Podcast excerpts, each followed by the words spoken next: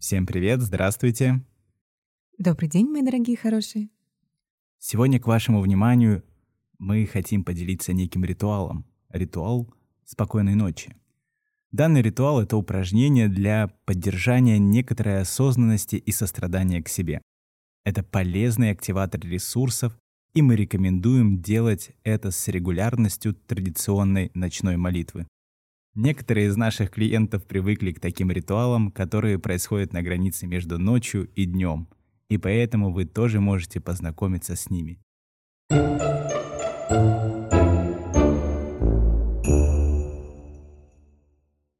Готовьтесь ко сну.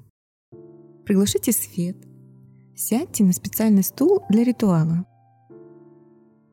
Сделайте несколько более глубоких вдохов и отпустите как можно больше напряжения во время выдоха. Дышите животом.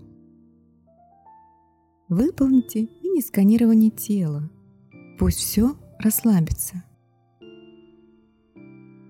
Мысленно повернитесь налево и осознайте, сколько места вы уделили критическим мыслям в течение дня. Просто осознайте, не судите – Именно в это положение мы поместили режим внутреннего критика. Теперь мысленно повернитесь вправо и почувствуйте, как часто вы соприкасались с потребностями вашего ребенка. Потратили вы хотя бы несколько мгновений, полностью посвященных реализации режима счастливого ребенка.